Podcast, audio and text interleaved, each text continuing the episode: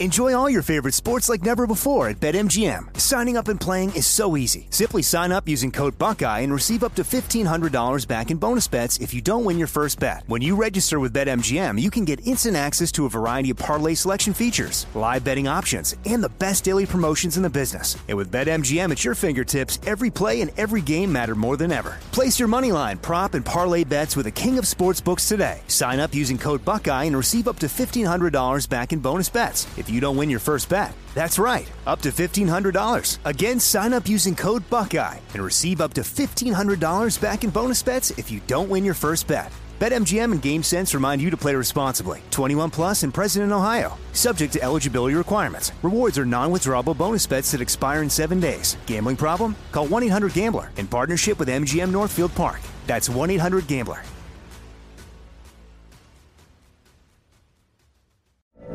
From BBC Radio 4, Britain's biggest paranormal podcast is going on a road trip. I thought in that moment, oh my God, we've summoned something from this board. This is Uncanny USA. He says, Somebody's in the house, and I screamed. Listen to Uncanny USA wherever you get your BBC podcasts, if you dare.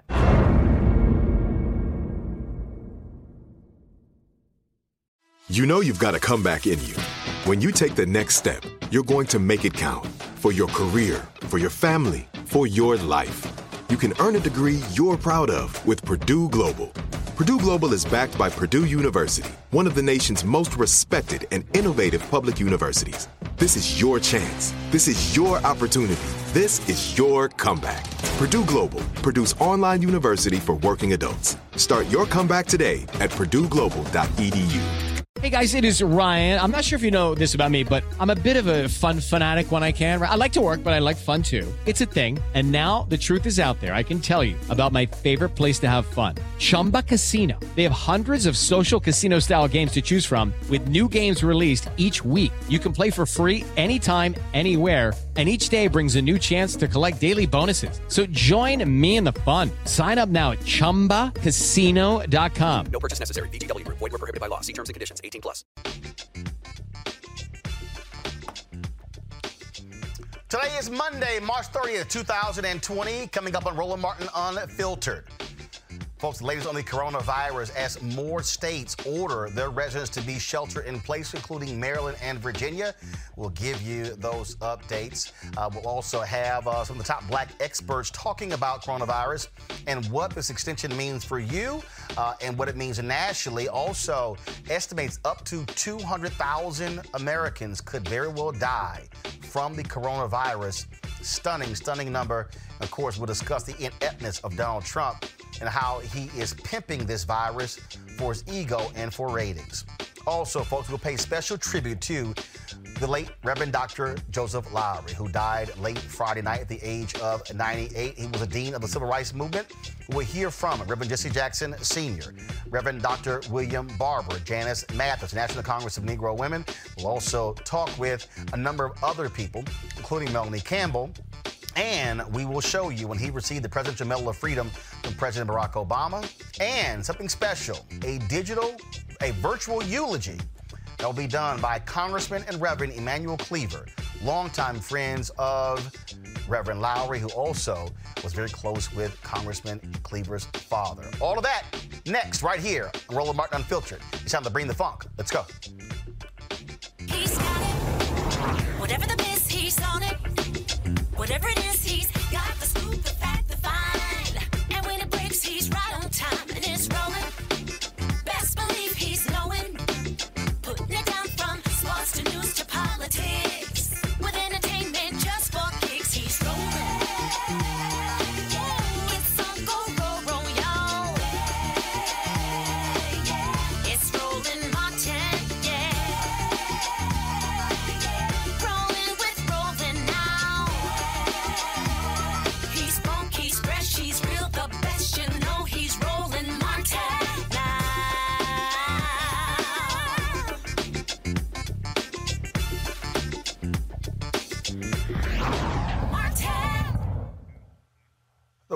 Currently having a live news conference regarding the coronavirus task force. We're not taking it live because, frankly, Donald Trump has been prone to lie consistently in these various uh, news conferences. He's also now using them for the purpose of ratings and building his ego. If Dr. Fauci and other experts come to the microphone, we'll take that. Uh, but we're not going to play uh, the comments to, because Donald Trump consistently has lied when he's been at the podium. And we'll also, of course, discuss with our panel his attack yesterday on another black female journalist, this time Yamiche Alcindor with PBS. Now, folks, as of today, there are 156,818 reported cases of COVID 19 in all the U.S. and three U.S. territories.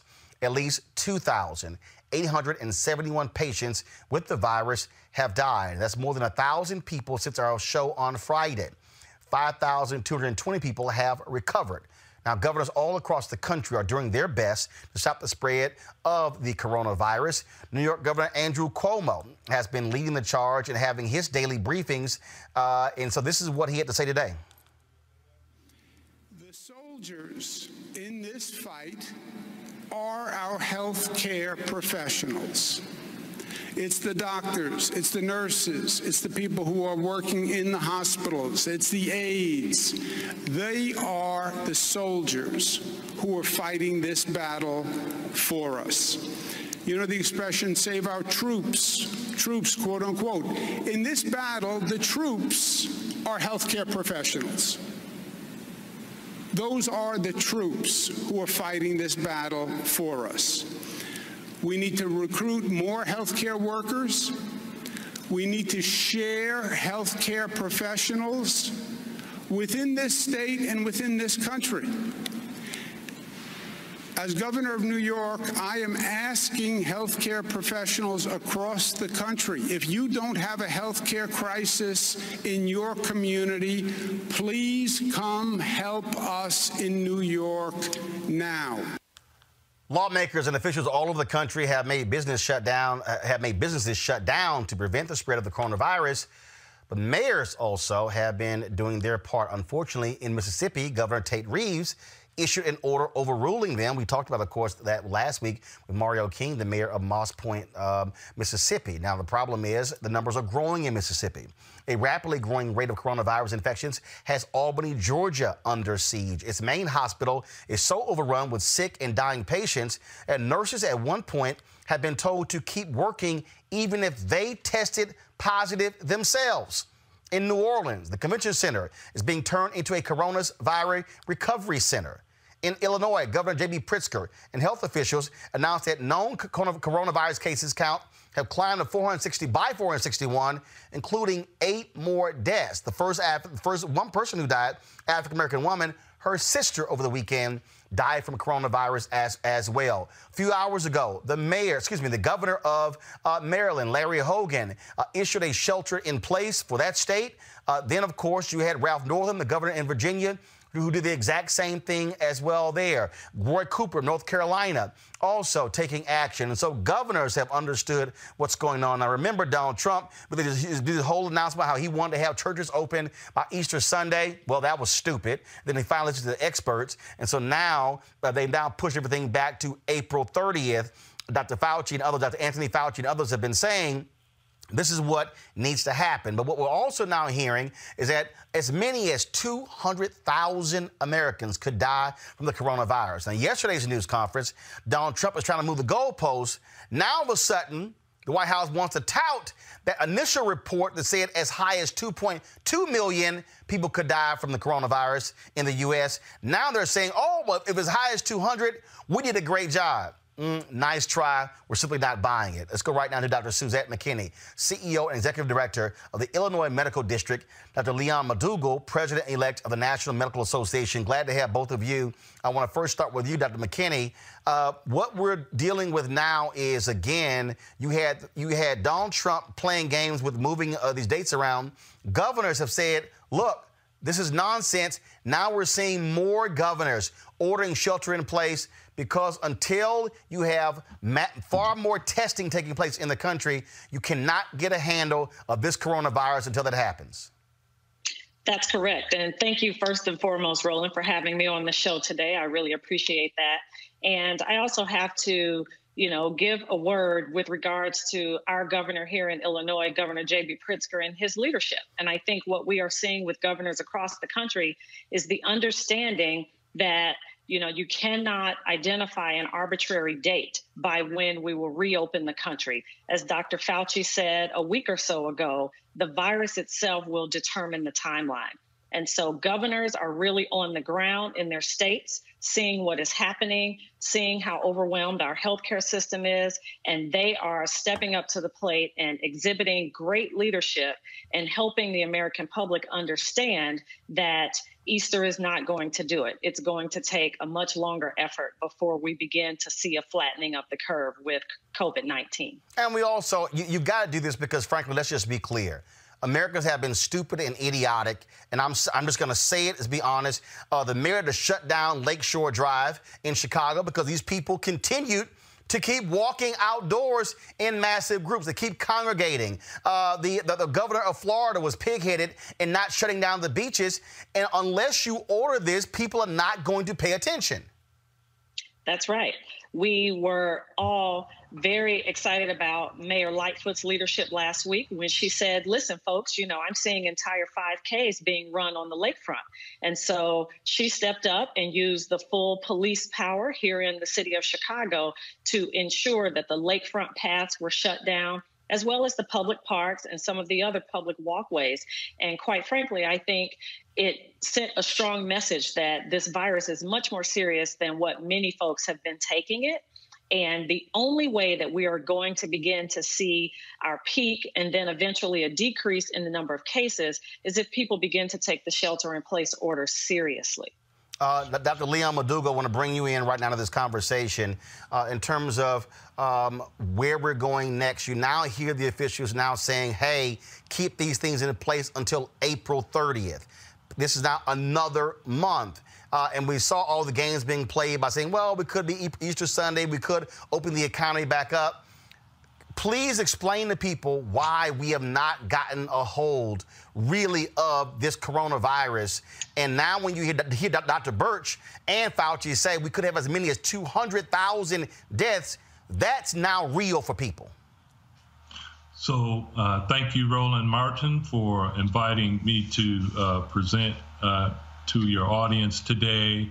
I'd first like to extend condolences on behalf of the National Medical Association for those lives that have been lost and those families that are uh, suffering.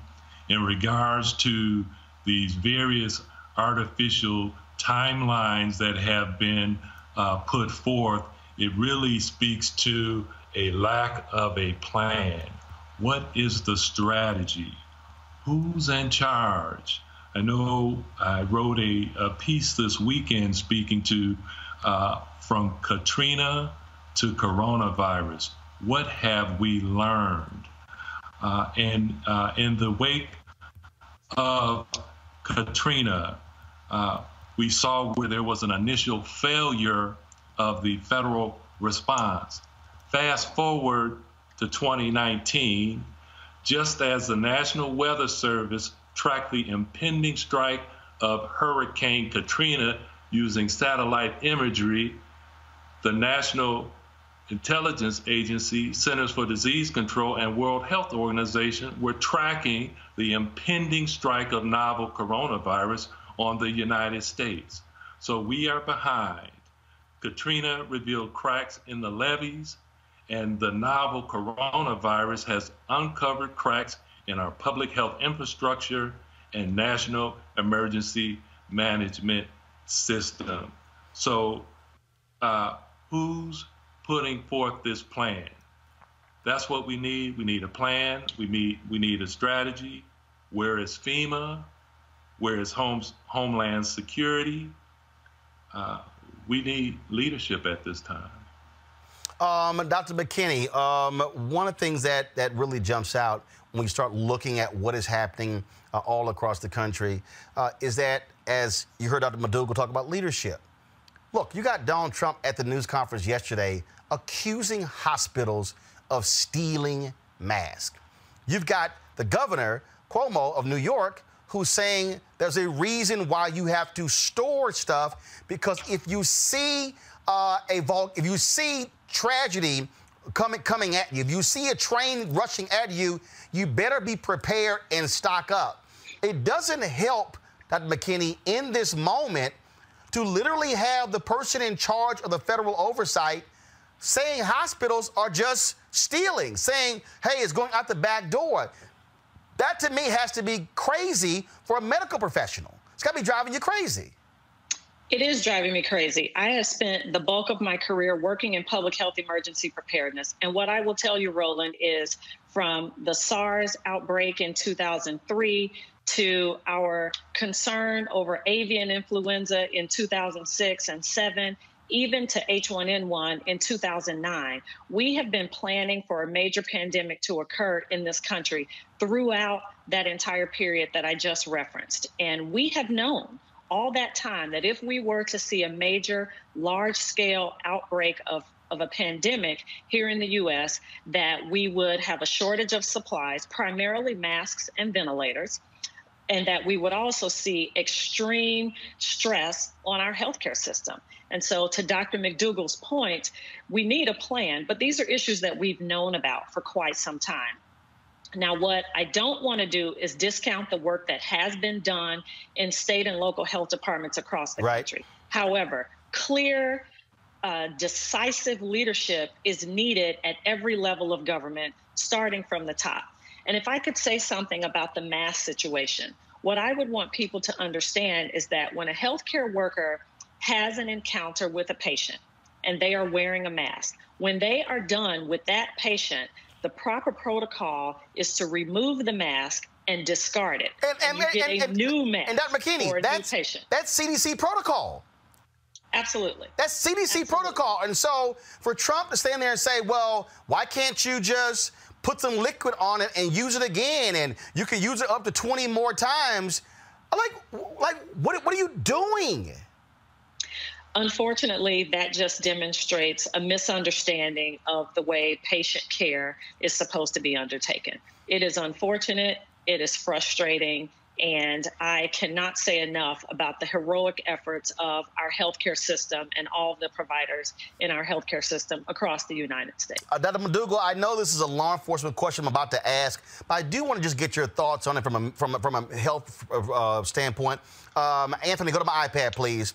Uh, this pastor in Tampa, Rodney Howard-Browne, um, who flouted these coronavirus rules, held a massive church service. He's been arrested. The sheriff there said this is endangering people.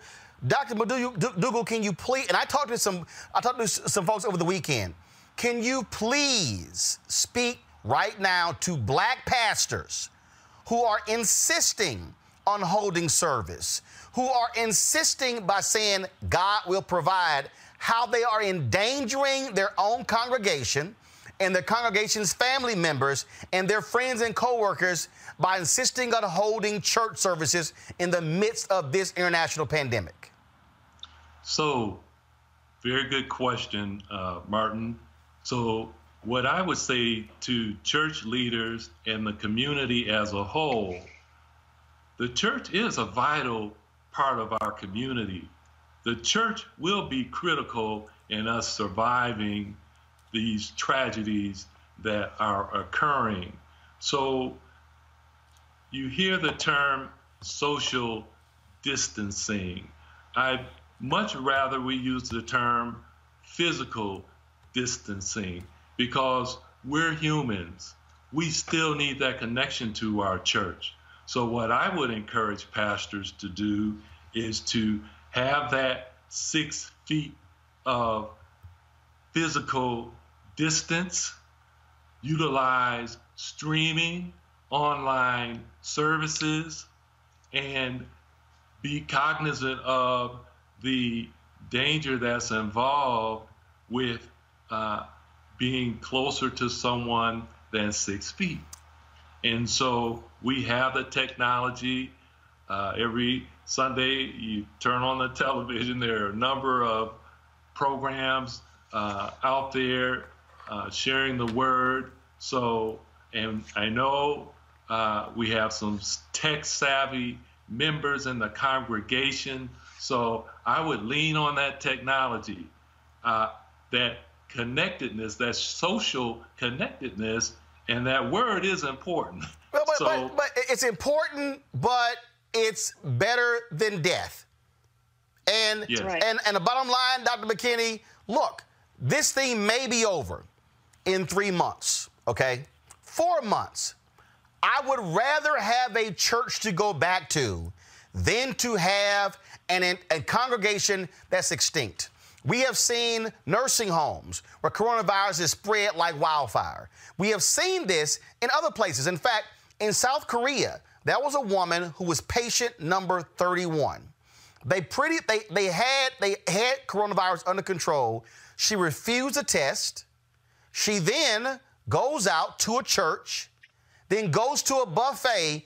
They believe she is personally responsible for infecting 1,000 people. In fact, I was co- I was coming in today, and there was a woman who was downstairs in our building talking to the security guard, and I overheard the conversation. We're in the elevator, and she said four people at her ch- church have tested positive for coronavirus. That's there's a pastor in Shreveport, Louisiana, a black pastor who said, "Oh, this is a big, this is no big deal." Guess what? He's dead. Died last week because of coronavirus. Yes, you know, So- unfortunately, I think, you know, again, we have so many members of our community, the African American community in particular, that um, are not taking this as seriously as they should. However, you know, one of the things that I do understand is that in the African American community, we tend to hold on to our faith during times of extreme stress and when we're having a hard time. But if I could say one thing to your listeners, it would be this is something to take incredibly seriously. It only takes one person to spread this disease. You spread it to one person, and then that person can spread it to another hundred or so people. And to the point that you made about this particular wave of COVID 19 ending in three to four months, what I would like people to understand from a public health perspective is the behavior of pandemics. They tend to come in waves. So this first wave might end in three to four months. Right. And by the, the late fall, winter months, we may see another wave of this. So this is not a situation where we can get comfortable and rest on our laurels. And the only way it's going to end sooner rather than later is if we are practicing the physical distancing and doing those things that the officials from CDC and our state and local healthcare partners are advising us to do. All right, Dr. McGoogle, final comment. So, just for clarity's sake, uh, in Ohio, I know in regards to the physical distancing of six feet, there we also have an order to shelter in. So if you're in a state where you're ordered to shelter in, follow that edict. So I'm not trying to go against that. So I just want to make that clear. Well, I, I, I'm saying even if you live somewhere where there's no shelter in place, have your own shelter in place. I would rather be uh, be safe. And let me be real clear. Look, my wife's an ordained minister uh, for more than 20 plus years. You can pray at home. You can have praise and worship at home. You can sit here and go online, but we cannot put people in harm's way gathering in places of 50, 75, 100, or 500 people because they want to have church. I certainly want to thank both of you for joining us. I Thanks. agree with I I agree appreciate it. Thank you both of you for joining you. us. Thank you very much. Uh, all right, folks. Uh, when we talk about what's going on here in terms of uh, this this uh, outbreak, uh, this video, I came across this on the social media, and it's a stunning video to watch how the United States has blown past other countries when it came to the issue of uh, most people testing positive for coronavirus. This is almost two minutes, and this thing looks like a horse race. It's stunning to watch, but you need to see this. So watch this right now.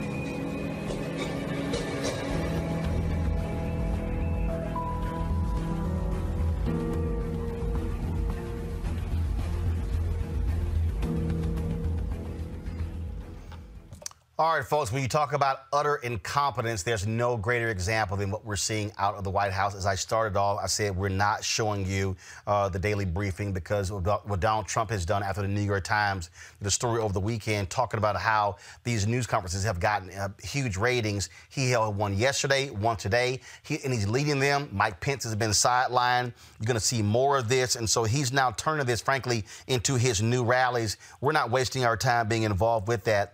Uh, but there, there's some critical things we want to talk about. Let's bring in our panel right now. now Dr. Avis Jones DeWeever, political analyst, Ameshia Cross, political analyst and Democratic strategist, and also Preston Mitchum, co-chair Collective Action for Safe Spaces. Uh, Preston, I want to start with you. Uh, uh go to my um, uh, give me go to my iPad just one second, uh, Anthony. Let me pull this up for you. this is a um, tweet I just saw. An Associated Press scoop uh, in a letter to HHS Gov, Democratic lawmakers called for the collection of racial data in coronavirus testing and treatment as predominantly black and brown infection hotspots emerge across the U.S. Preston, that's critically important so we can understand how race is playing out when it comes to testing and treatment. Absolutely. First of all, thank you so much for having me, Brother Roland. Uh, you're absolutely correct. It is very important for testing and treatment. One of the things that I do want to share, though, in viewing that tweet that you just showed, was that America is trying to be so used to coming in first place that we don't even realize when we're actually losing. Um, when when COVID nineteen, and it's important to be clear about what COVID nineteen is and what it's not, because coronavirus is not new, but COVID nineteen is. And the reason why that's important is because we don't actually know exactly how it will play out in Black and Brown communities. One thing that is true, and I was listening to your to your prior. Um, uh, guest, and she's absolutely correct. One of the things that she specifically said was that, you know, some parts of our community may not uh, take COVID 19 seriously. We know that it is something that's impacting a lot of our communities. I live in the Washington, D.C. area. We've seen how it's been critical um, in its impact on our black and brown communities out here, which is why uh, the governors of Maryland and Virginia and the mayor today of D.C. has issued stay home orders. But to your point, absolutely, we need to understand pre existing conditions in the black community because we know that has a critical impact on COVID 19 and really how we're responding, how it's responding to our bodies. Um, and yeah, that's the one thing we need to really do be sure to be true because one thing that we absolutely know is hurting us is lack of information, and that lack of information is being perpetuated and exacerbated by media that really does not have our best interest at heart. Uh, this letter I'm talking about, uh, Avis, came from uh, Congresswoman Ayanna Pressley. Uh, go to my iPad, Anthony. This is what this Associated Press story said. In a letter sent Friday to Health and Human Services Secretary Alex Azar, Senator Elizabeth Warren and, and Representative Ayanna Pressley, both from Massachusetts, said comprehensive demographic data on people who are tested or treated for the virus that causes COVID 19 does not exist. Over the weekend, cities with large black and non-white Hispanic populations emerged as new hotspots for the spread of the virus. We talked about what is happening in Albany, Georgia. We talked about what is happening in New Orleans. Uh, we're, we're, we're seeing Avis, what is happening. Uh, we're seeing Avis, what is happening right now. Uh, in, uh, in, first of all, I'm getting a lot of feedback, y'all, so y'all please take it out of my ear, please. Um, we're seeing what's happening uh, right now in uh, Alabama, in Mississippi. We are about to see these southern states, these red states where a lot of black people live, Avis, impacted by coronavirus. Absolutely. And what's particularly concerning uh, is that we know that this nation has a history. There's been a long uh, history of data and research that have shown uh, disproportionate impacts around basically the entire range of health challenges that we face in this in this nation. Uh, and so, oftentimes, our, our communities are impacted uh, at a much higher rate, uh, not only because of the, our isolation in terms of where we are and where we're located, which sometimes has a lot to do with it as it relates to environmental racism, but also because of just access to treatment and how we are treated in the process of getting treatment. There's been a lot of studies that have shown um, the impacts of quote unquote unconscious bias in terms of how we are treated.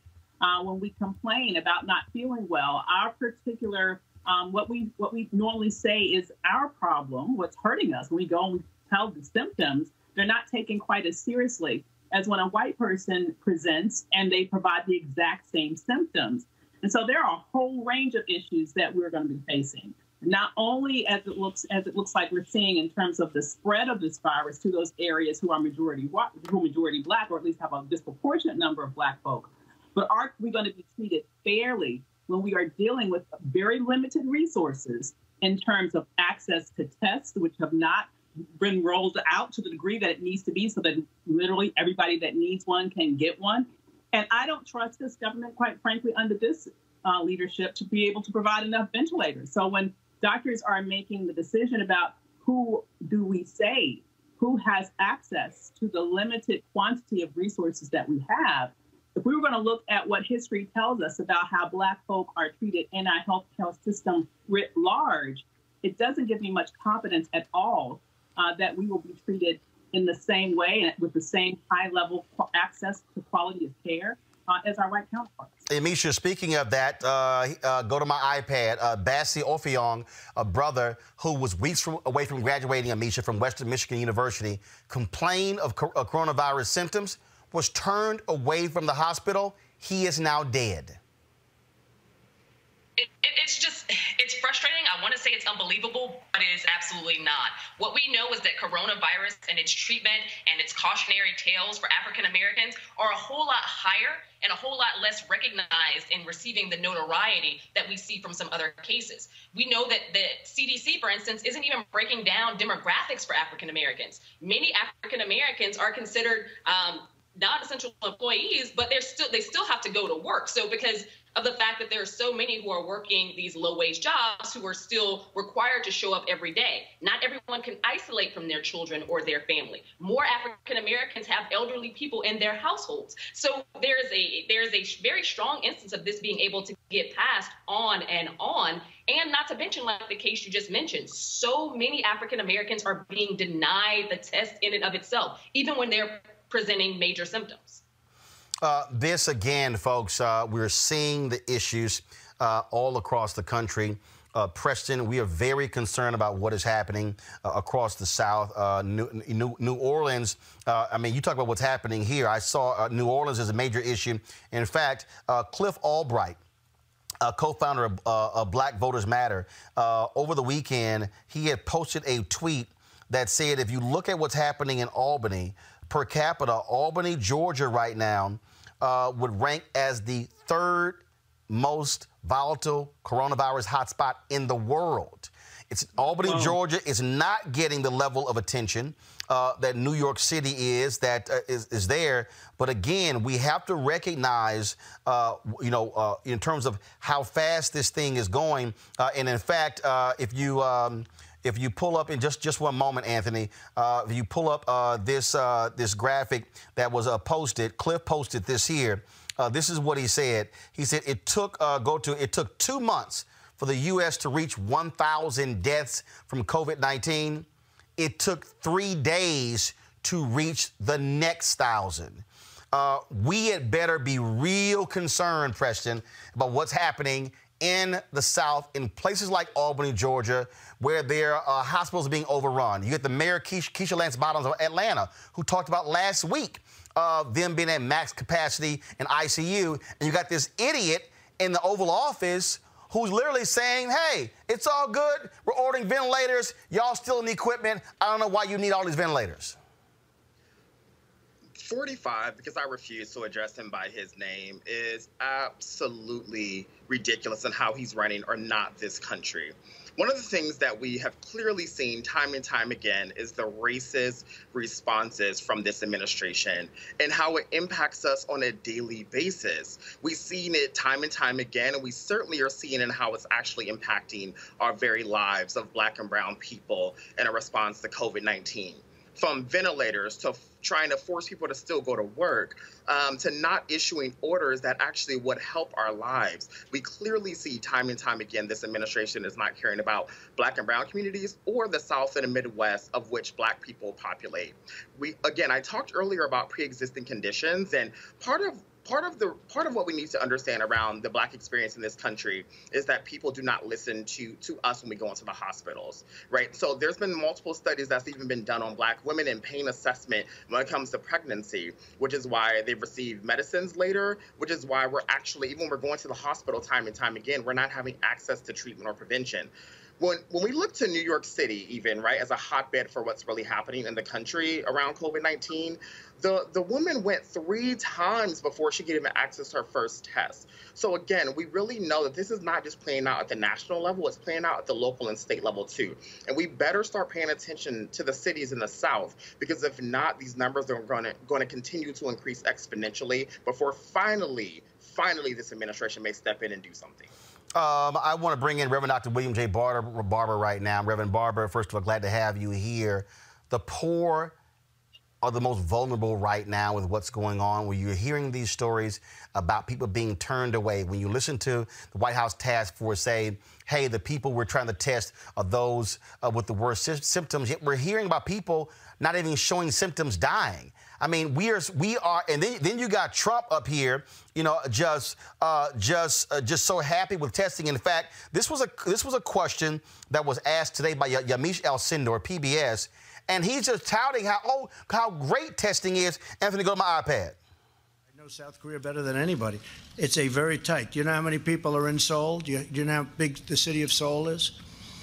38 million people. That's bigger than anything we have. 38 million people, all tightly wound together. We have vast farmlands. We have vast areas where they don't have much of a problem. In some cases, they have no problem whatsoever. We have done more. That's very right. I know South Um, Korea better than anybody. It's a very tight. Do you know how many people are in Seoul? Do you, do you know how big the Come on, come back, come back, come on, guys, come back, come on. So now here's the problem with that, um, uh, Reverend Barber. One, he's a dumbass. There are not 38 million people in Seoul. There are only 9.8 million people in Seoul. Are 51 million people in the entire country, but he knows Seoul better than anybody else. I mean, we're dealing with sheer incompetence uh, from this idiot in the Oval Office.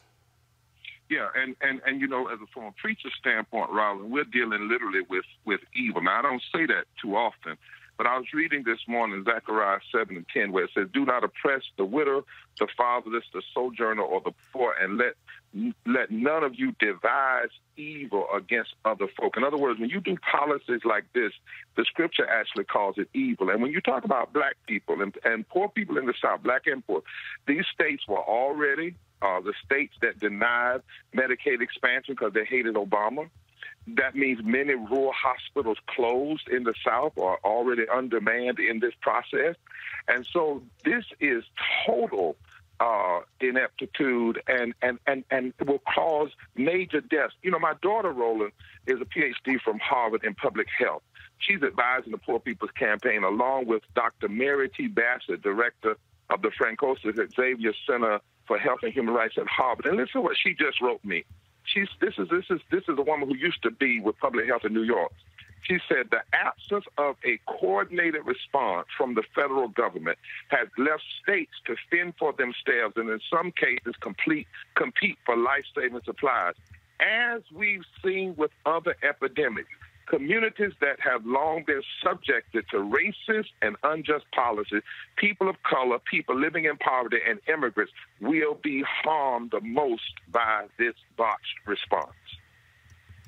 That this response in itself will have a racist impact economically, but also from the standpoint of sheer death. And so once again, we are seeing what someone who is who is is is is, is just racist at his core in his policy and backwards in this policy is going to create even more harm in our communities. Uh, and obviously, we talk about forcing states to fend on their own. Is exactly what's happening. Uh, in fact, um, uh, you know, states competing for equipment because you've got Trump Mm-hmm. basically questioning whether they even need additional equipment. Right.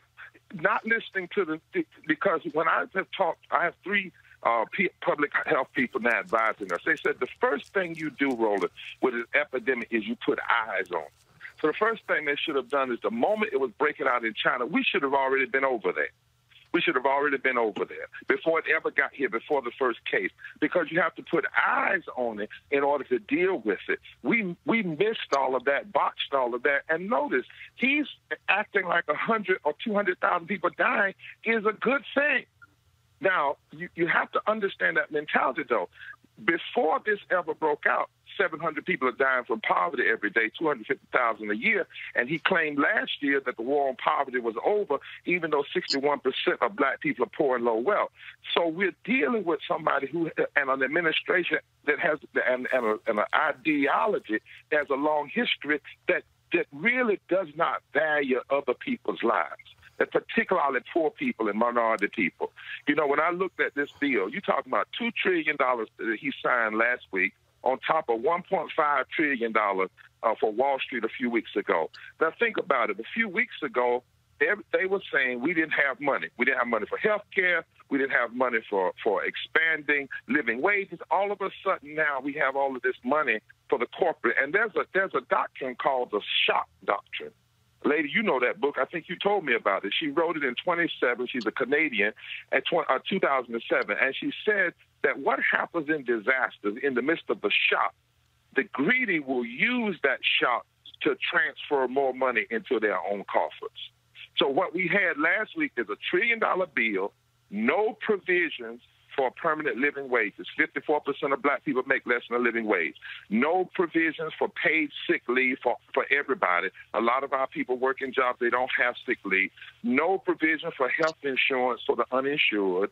The majority of the homeless, the undocumented immigrants, the disabled, and prisoners, there was really nothing substantial in that deal. And anybody too poor to have filed taxes. A lot of our people won't even get the basic um, income that they're talking about you'll be able to have. And then lastly, that bill last week only delays eviction. You know where it says you get to put the eviction off for three, three, three months, but the bill is still being added up. So after the three months, you either have to have the money that you didn't have the three months, and, and, and, and pay that. And there was no provision in there to stop people water from being cut off, even though to protect yourself from this disease, you need warm water and soap. Uh, last thing I want to ask you before you go, I do want to get your thoughts uh, on the passing of Reverend Dr. James Lowery. You know, the one thing I love about James, uh, Dr. Lowery, Joseph Lowery, is we played his his prayer at the uh, benediction of the inauguration of Obama. And even in that prayer, he was prophetic. You know, he, he prayed in a way in our traditions. He talked about the nation needing to repent. He stood bold and flat, but he didn't forget who he was just because he was at an inauguration. And that's the power of a Joseph Lowery. That's why his spirit must still be with us. I said on the other day, that's one of the reasons as we prepare for June 20th, 2020, to have this massive historic online gathering of poor and low wealth people, moral leaders, and their advocates like we've never seen before. We have to do it now because our elders, Doc, are moving on. Many of them have moved on, but we can't allow their spirit to move on. And I think about Joseph Lowery, and I think about how he stood up for Palestinian rights when a lot of other folk didn't how he challenged um, presidents and challenged government and did not bite his tongue. And we have to understand that's the moment we're in now. We cannot be mealy mouthed. We cannot just go along to get along. We have to be upfront and frontal rolling like you do every day because people will die even the more if we are not true to who we say we are and call it out. All right. Appreciate it, Reverend Dr. William J. Barber. Thanks a lot. Thank you, my friend. All right. I, I, I do want to uh, spend a little time and uh, ask our panel this here. Yesterday, again, it, it is, it's to show the sheer ignorance uh, of this man uh, who has an absolute disdain for black women, especially black women in the media. Uh, yesterday, Yamiche Alcindor read Trump's comments back to him that he said and chose to attack her. Watch this. Mr. President, I have two questions. The first is you've said repeatedly that you think that some of the equipment that governors are requesting they don't actually need. You said New York might need I- I not, might not need thirty thousand. You said it on Sean Hannity's Fox News. You said you know that why you don't, might why don't you some- people act? Let, let me ask you. You said why some don't you act? Why don't you act in a little more positive? It's always trying to My get question you, to you get is- you, get you. And you know what? That's why nobody trusts the media anymore. My That's question why to you is, people, how is that gonna Excuse me, you didn't hear me. That's why you used to work for the Times and now you work for somebody else. Look, let me tell you something. Be nice. Don't Mr. be President, my threatening. question Don't be threatening. Be nice. Go My ahead. question is, how is that going to impact how you fill these orders for ventilators or for masks? Your views that they're, they're not, you're not going to. It's not going to We're impact you at producing tremendous numbers of ventilators. We're doing a great job on it. Mike Pence, our vice president, has headed up the task force, which has been incredible, the job they've done.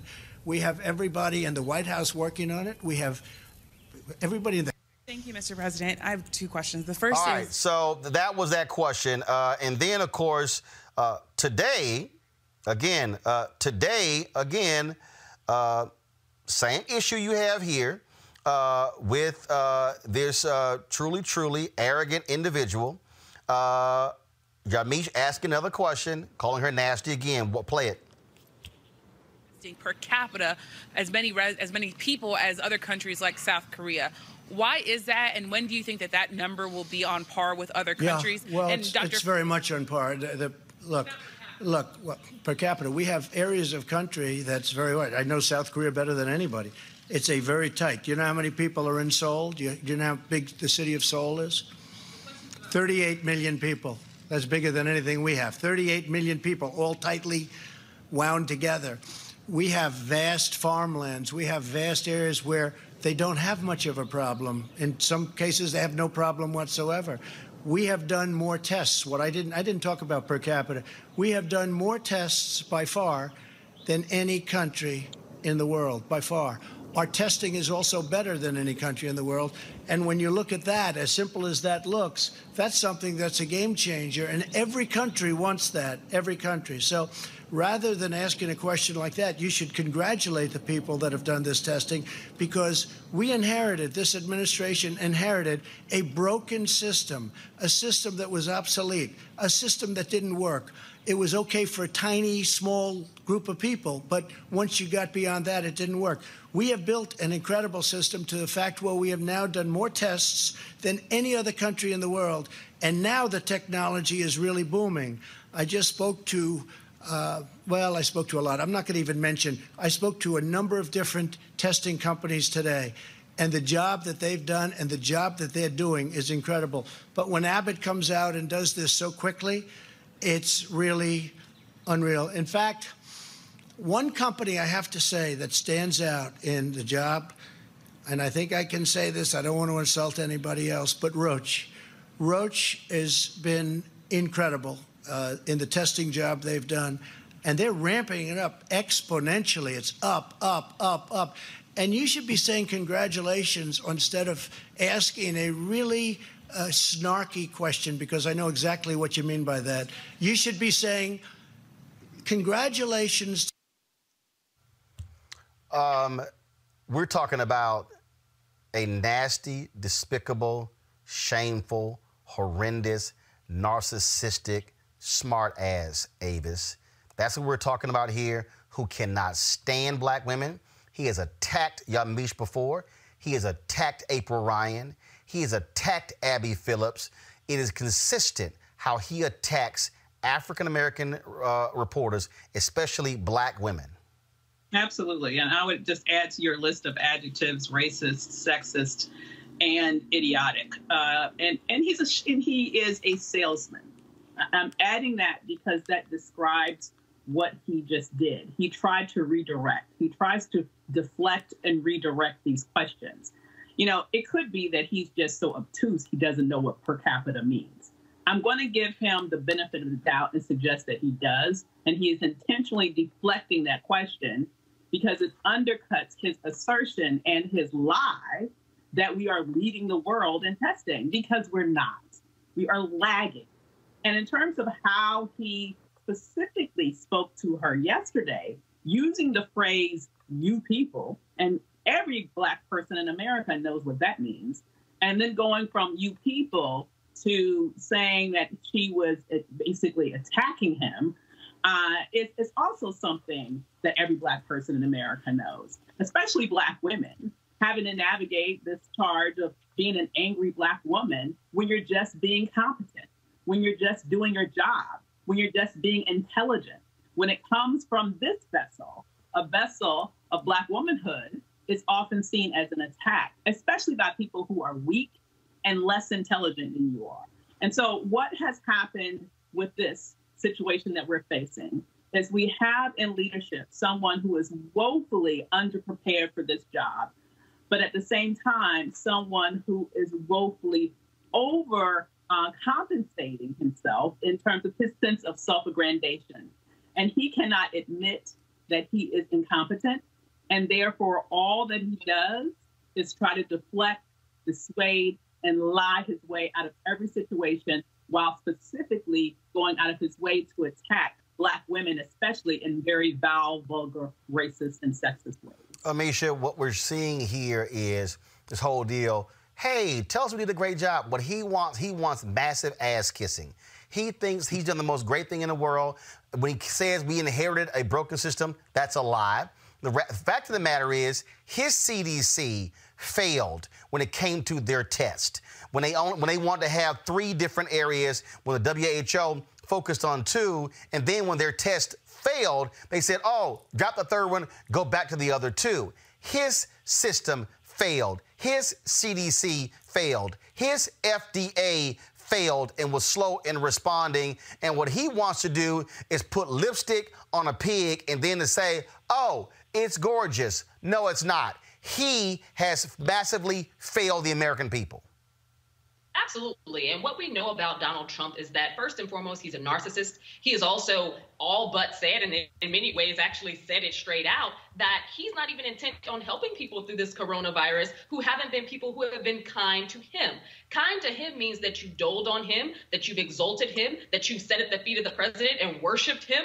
He is someone who cannot take hearing his own words read back to him verbatim. It wasn't that Yamiche said anything that was out of line or out of order. She is literally asking questions that are derived from the exact things he just said, and he's taking offense. But she's not the only um, she's not the only journalist who's come under that ire, as you pointed out earlier. He saves a special guise for journalists in general, but when it comes to African American women, he has a certain level of hate and a certain level of angst and berating that he has done consistently over the course of not only his time in the White House, but also on the campaign trail before he ever got there. He is extremely threatened by women in general, but he also has these racist tendencies that tend to come out very strongly and very evidently when he is speaking to black women. This isn't anything new, but now it is on full display. And he did it just yesterday. He did it at a press conference today. I don't see it ending anytime too soon. And praise be to Yamiche for still being able to do her job and do it diligently. It, even through the midst of all of this crisis time, but also being completely disrespected as a professional and as a black woman. Uh, Preston, what we have to understand that people better be aware of, he is trying his best to pimp this this pandemic, pimp this for personal use, for gain when it comes to the ratings, trotting out all these companies. We knew exactly what he's doing here. Game better recognize game. And what he is trying to convince people that somehow he's leading when in fact he is not leading, he is failing massively and that's what what he's done since we've known him, right? Uh, so this certainly isn't new to 2016 or 17, um, and this isn't new today. Um, and, and, I want to be clear, it isn't just him that's doing it. It's a lot of conservative lawmakers writ large that are using this moment to profit, and not only profit, are using this moment to really capitalize on the lives and bodies of the Black people take Ohio, Texas, and Georgia, for example, right? We see these orders that have come through amidst COVID 19 that now, you know, abortion suddenly isn't deemed as medically necessary or essential services, right? When we, when obviously this is, these are still part of the southern and midwestern states that have had this backlash of you know anti-abortion politicians who've attempted to rule over the lives and bodies of women and pregnant people. And so you know Trump certainly isn't alone, um, but racism usually has its friends, and its friends are white supremacists, and Trump is not alone in that as well. So Trump is, as you noted, attempting to put lipstick on a pig, but we still know what a pig looks and smells like. Uh, bottom line, folks, we're going to call it out exactly how we see it. We know exactly what this is. All right, going to a break right now. You want to check out Roland Martin Unfiltered? YouTube.com forward slash Roland S. Martin. And subscribe to our YouTube channel. There's only one daily digital show out here that keeps it black and keep it real. It's Roland Martin Unfiltered. See that name right there? Roland Martin Unfiltered. Like, share, and subscribe to our YouTube channel. That's youtube.com forward slash Roland S. Martin. And don't forget to turn on your notifications so when we go live, you'll know it. You want to support Martin Unfiltered? Be sure to join our Bring the Funk fan club. Every dollar that you give to us supports our daily digital show. There's only one daily digital show out here that keeps it black and keep it real as Roland Martin Unfiltered. Support the Roland Martin Unfiltered Daily Digital Show by going to RolandMartinUnfiltered.com. Our goal is to get 20,000 of our fans contributing 50 bucks each for the whole year. You can make this possible. RolandMartinUnfiltered.com. Hey fam, want to check out Roland Martin Unfiltered, the blackest show on all of digital, cable, and broadcast. Check out our audio podcast. There's only one daily digital show out here that keeps it black and keep it real. It's Roland Martin Unfiltered. Press play. Hey everybody, this is Sherri Shepherd. You're watching Roland Martin Unfiltered, and while he's doing Unfiltered, I'm practicing the wobble. Yes, I am. Because Roland Martin's the one, he will do it backwards, he will do it on the side. He messes everybody up when he gets into the wobble because he doesn't know how to do it, so he does it backwards. And it just messes me up every single time. So I'm working on it. I got it. You got Roland Martin. Hi, my name is LeToya Luckett, and you're watching Roland Martin Unfiltered. What's going on, everybody? It's your boy Mack Wilds, and you are watching Roland Martin Unfiltered. What's up, y'all? It's Ryan Destiny, and you're watching Roland Martin Unfiltered. What up, Lana Well, and you are watching Roland Martin Unfiltered. From BBC Radio 4, Britain's biggest paranormal podcast is going on a road trip. I thought in that moment, oh my God, we've summoned something from this board. This is Uncanny USA. He says, Somebody's in the house. And I screamed. Listen to Uncanny USA wherever you get your BBC podcasts, if you dare.